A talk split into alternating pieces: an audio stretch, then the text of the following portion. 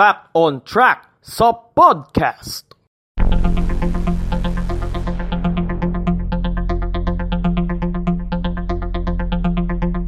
Fact on Track sa podcast. Kumusta po muli kayo mga kapodcast? Pagpasensyahan nyo na lang yung lakas ng ulan dito sa labas ng aming bahay. So welcome po muli sa ating Fact on Track sa podcast. Ito po si Mans, at kung bago po kayo sa ating YouTube channel sa podcast ni Mans, uh, make sure na nakasubscribe po kayo ngayon. And don't forget to ring the, nofi- the notification bell button. And uh, sakyan nyo na lang po yung pagsabay sa atin ng buhos ng ulan sa labas. And usapang pagka-podcast pa rin po tayo. Pwedeng i-download yung ating mga audio, pero wag nyo pong pipiratahin, wag nyo rin pong i-re-upload. So, nakakaintindihan tayo, di ba mga kapodcast? Fact on Track sa podcast. So, sa mga nakamiss ng ating first two parts ng ating Uh, Flag Day series. So sa ngayon ay uh, pinagdiriwang pa natin ngayon yung National Flag Day from May twenty-eighth to to June twelfth. And sa naunang uh, dalawang parts ng ating serye. So sa part one ay uh, pinag-usapan natin yung origin ng pag-celebrate natin ng National Flag Day, which is yung naganap na labanan sa Alapan sa Imus, Cavite noong May twenty-eighth, eighteen ninety-eight. At nung nakaraan, sa ating second part, ay pinag-usapan natin yung tungkol sa lungsod ng Imus sa lalawigan ng Cavite, kung saan unang i-winave yung ating watawat noong May twenty-eighth, eighteen ninety-eight, as what I've said. So ngayon, sa part three ng ating Flag Day series, pag-uusapan naman natin ngayon yung history ng ating Philippine flag, as well as yung mga symbols ng bawat kulay, ng bawat design, and uh, ano nga ba yung mga uh, parang uh, masasabing significances dito sa sa ating Philippine flag. So, start na po tayo ngayon mga kapodcast. Fact on Track sa podcast.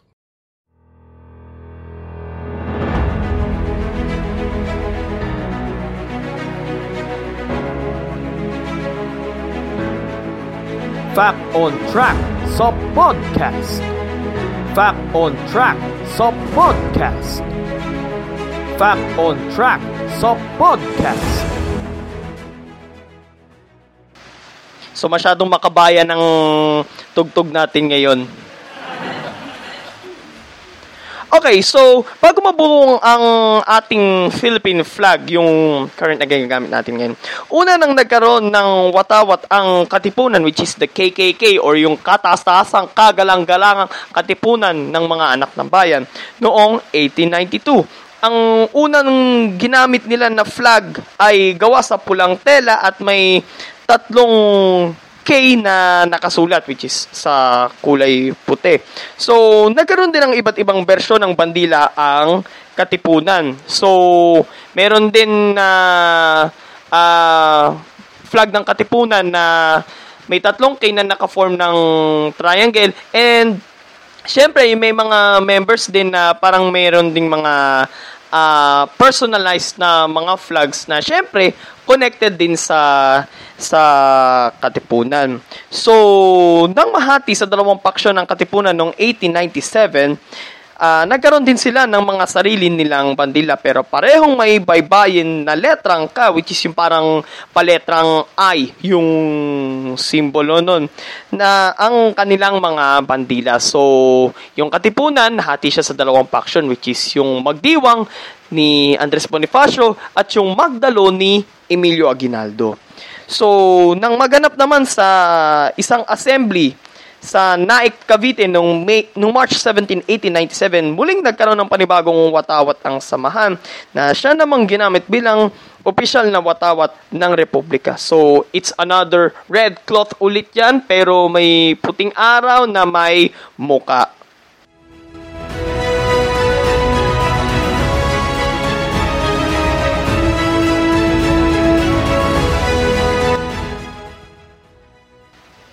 So habang naka-exile sa Hong Kong si President Emilio Aguinaldo noong eighteen ninety-seven, so kaya siya nasa Hong Kong ay dahil ito ang nakasulat sa naging kasunduan nila sa Biak na Bato. Ipinatahin niya sa mag-inang Marcela at Lorenza Agoncillo at kay Delfina Herbosa Natividad na pamangkin ni Doctor Jose Rizal ang watawat ng Pilipinas. And kasabay niya itong inuwi dito sa Pilipinas noong May nineteenth, eighteen ninety-eight. At ito na nga, first time na winave ito noong May twenty-eighth, eighteen ninety-eight. Nang may panalo nila ang kanilang laban sa mga Kastila sa Alapan, Imus, Cavite. Noong June twelfth, eighteen ninety-eight, nang muli itong iwinagayway sa pagdeklara ng kalayaan ng Pilipinas na naganap sa tahanan ni Pangulong Aguinaldo sa Kawit, Cavite.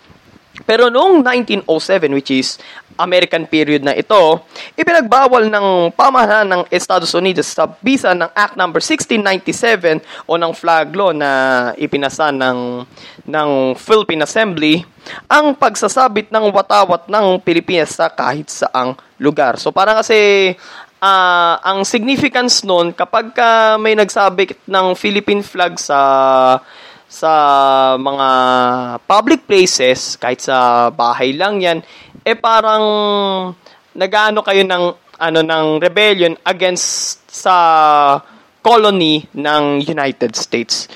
Pero pinayagan ng ulit gamitin ang ating bandila noong nineteen nineteen. So trivia lang, ano, yung first flag na na ginawa noon sa Hong Kong ni President Emilio Aguinaldo ay may mukha doon sa araw, and syempre may three stars may three stars na naka-form sa sa triangle, and then blue sa taas, pula sa sa baba, and sa gitna noon ay may nakasulat na Uh, nakasulat sa Kastila na Fuerza Expedicionarias del Norte de Luzon. So, sabi, ang ibig sabihin sa English ay Expeditionary Forces from Northern Luzon. So, yung original flag na yan ay nakadisplay sa isang museum sa Baguio City. So, kung nakita nyo yung picture na yun, yung description na yun, eh, makikita nyo po yun sa aking Instagram account. So, follow nyo po ako doon at mans.ninety-five underscore.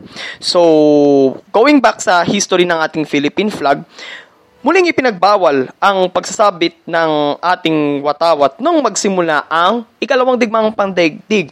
Pero muli na naman itong pinayagang gamitin noong i-establish ang Second Republic noong nineteen forty-three. And additional trivia ulit, ang nag-wave ulit nito ay walang iba kundi sino man yung nag-wave noong eighteen ninety-eight, kundi si Emilio Aguinaldo. Maraming bersyon ng ating watawat ang inilabas pagkatapos ng digmaan. So, uh, yung mga shades ng blue, yung, uh, yung inilabas na mga versions ng ating bandila. Pero yung kasalukuyang ginagamit natin na, na Philippine flag ay unang ginamit noong ipagdiwang natin ang Centennial Independence noong June twelfth, nineteen ninety-eight.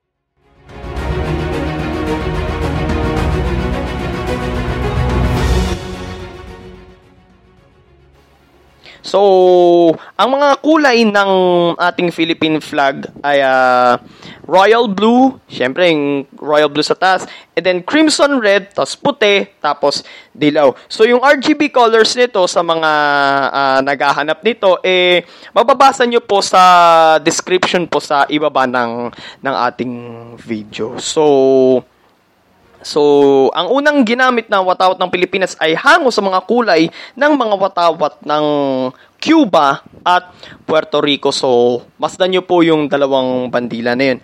May mukha ang araw na hango sa mga araw sa mga watawat ng Argentina at Uruguay. So, gaya nga sabi ko kanina, may mukha yung ating araw. Ang formation naman ng mga between sa triangle ay sumisimbolo naman sa kalayaan, pagkakapantay-pantay at kapatiran. So, liberty, equality, and fraternity. May mga bersyon din ng ating watawat na hinango naman ang mga kulay mula sa watawat ng Estados Unidos. So, may nilabas na na version ng ating Philippine flag. Yung shade ng blue is hinango din sa kung anong klaseng blue yung pagkakashade doon sa sa flag ng U S.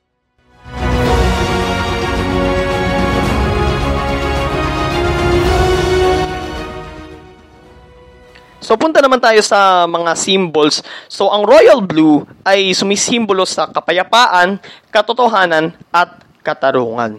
So, peace, truth, ah, sorry, truth and justice. Namali ako ng bigkas. Crimson Red, yung nasa baba nito, ay sumisimbolo naman sa kagitingan at katapangan. So, yung, yung formation ng ating Philippine flag is asul sa itaas, pula sa ibaba. Pero kapag ka yung pula ang nasa itaas, ay ibig sabihin ay may digmaang nagaganap. So, yung white triangle naman na naka uh, na naka patagilid ay nagre-representa naman sa Katipunan na hinango mula sa Eye of Providence na, na nasa sagisag ng Estados Unidos at hango rin ito sa Freemasonry. So, yung Eye of Providence is, kung di nyo alam, yung, yung triangle siya tapos may mata. Okay? Then, yung araw ay sumisimbolo sa, sa kalayaan. And eto, medyo, medyo controversial ito. So, kung sa tingin nyo, kung ano yung natutunan nyo nung elementary, eh, medyo may konting corrections. So, kagaya nito, halimbawa, yung tatlong five-pointed star, ha, take note, five-pointed star. Ang sabi nung una ay uh, sumisimbolo ito sa Luzon, Visayas, at Mindanao. So, tama naman yung Luzon, tama yung Mindanao, pero hindi po yung Visayas. Dahil yung isang star ay sumisimbolo sa isla ng Panay. Ayon po yan sa historiador na si, si Ambet Ocampo. Samantalang yung walong sinag sa araw ng Pilipinas ay sabi nga sa pagkakaturo sa atin ng elementary ay sumisimbolo raw ito sa mga walong lalawigan na lumaban sa mga Kastila. Pero ang totoo nito, ang simbolo ng walong sinag sa ating araw ay ito yung walong lalawigan na isinailalim sa batas militar noong eighteen ninety-six nung nung sumiklab na yung himagsikan nun, at ang nagpatupad dito ay si Governor General uh, Ramon Blanco. So ano ano nga ba yung walong lalawigan na ito? So pakinig kayo mabuti. Maynila, Bulacan, Pampanga, Tarlac, Nueva Ecija, Laguna, Cavite, at Batangas. So, sana po nakinig po kayo ngayon sa ating discussion ngayon. Fact on Track sa podcast. So, tapos na pala yung music. So anyway, kung uh, kung nagustuhan nyo po ang episode natin ngayong araw na ito mga kapodcast, uh, like, comment, share, and subscribe. So maraming salamat po sa pakikinig po ninyo sa Fact on Track sa podcast. Abangan nyo po yung last part ng ating Flag Day series. So, ulitin ko lang po, subscribe sa Podcast ni Mans YouTube channel and click the notification bell button. Pwedeng i-download, pero ulitin ko ulit, bawal piratahin, bawal i-re-upload. So, maraming salamat po mga kapodcast. Ito po si Mans and we'll see you next time dito pa rin sa Fact on Track sa podcast, sa Podcast ni Mans YouTube channel. Uh, God bless. Fact on Track sa podcast.